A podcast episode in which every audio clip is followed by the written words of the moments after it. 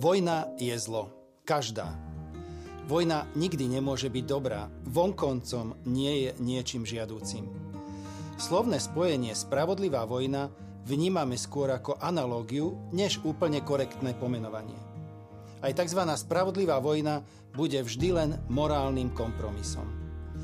Hovoriť o vojne bolo pre človeka vždy jednoduchšie, než hovoriť o miery. Význam slova mier skôr než z hlbokej pravej skúsenosti, vychádza z jeho protikladu. Mier je absencia vojny. Ak aj v súčasnosti počúvame argumentáciu politikov, ktorí varujú pred Treťou svetovou vojnou, nejde o vyjadrenie zo srdca vychádzajúcej túžby po bratstve a pokoji medzi ľuďmi, ako skôr o strach, že by to bola konečná na ceste našej civilizácie. Ak sa na vojnu pozeráme z hľadiska viery, vždy zostane popieraním Božieho plánu s človekom, a teda zlom. Vojna je jednak fyzické zlo. Nespočítateľná suma ľudského utrpenia. Koniec mnohých životov, toľkých snov a vznešených túžob. Je morálnym zlom.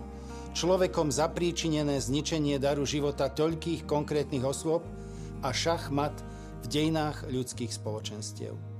Ale predovšetkým Ide o prerušenie dialógu medzi človekom a Bohom a systematické ničenie jeho plánu lásky. Nie náhodou pápež František nazval vojnu na Ukrajine svetokrádežou, pretože sa dotýka priamo Boha, jeho lásky k človeku.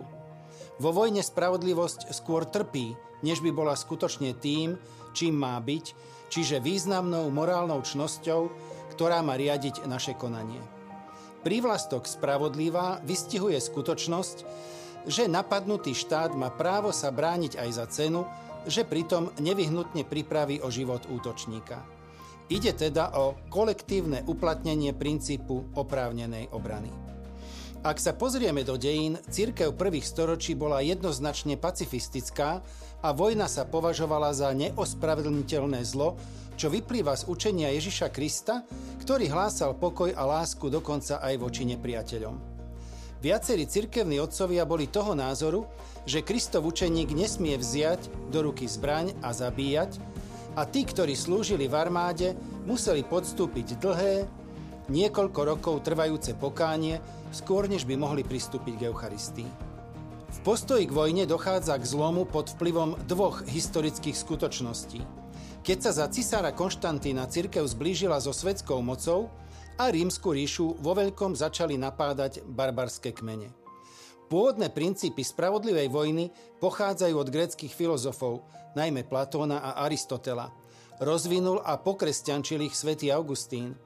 Od tých čias prakticky neprešli nejakou vyslovene zásadnou zmenou, skôr boli upravené pre aktuálne spoločenské podmienky. Spravodlivá vojna môže byť jedine obranná, nikdy nie útočná. Čiže odsúdenie si zaslúži každá invázia na územie cudzieho štátu.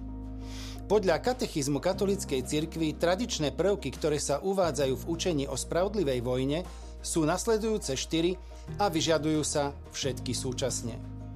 Aby škoda spôsobená útočníkom národu alebo spoločenstvu národov bola trvalá, ťažká a istá.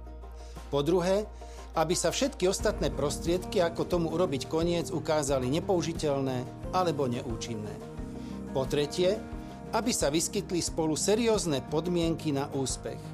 Po štvrté, aby použitie zbraní nemalo za následok väčšie zlá a neporiadky, ako je zlo, ktoré sa má odstrániť. Pri hodnotení tejto podmienky veľmi zaváži sila moderných prostriedkov ničenia. Na doplnenie týchto princípov ešte možno dodať. Prvým úmyslom vojny musí byť znovu nastolenie mieru. A vedenie vojny musí zodpovedať určitým pravidlám a preto sa treba vyhnúť pomste, krutostiam, represáliam, premysleným zabitiam a najmä sa treba vyvarovať zabíjania civilistov. Nie je dovolené podnecovať nenávisť voči nepriateľovi. A potom Vôľa bojovať musí byť obmedzená, pretože cieľom je znovu nastolenie mieru a nie zničenie nepriateľovej krajiny. Takže nie totálnej vojne. Každý vojenský čin, ktorý má za cieľ zničiť celé mesta alebo regióny, je odporný zločin proti Bohu a proti človeku. Viď Hirošima, Nagasaki, Mariupol a mnohé ďalšie. Kresťan si teda musí byť vedomý, že vojna nie je nikdy skutočným riešením. Ako svojho času povedal pápež svätý Ján Pavol II, každý veriaci by mal cítiť spolu zodpovednosť za čo najskoršie prinávrátenie mieru a použiť osvedčené, veľmi jednoduché a zároveň účinné prostriedky proti násiliu. Pokánie a modlitbu.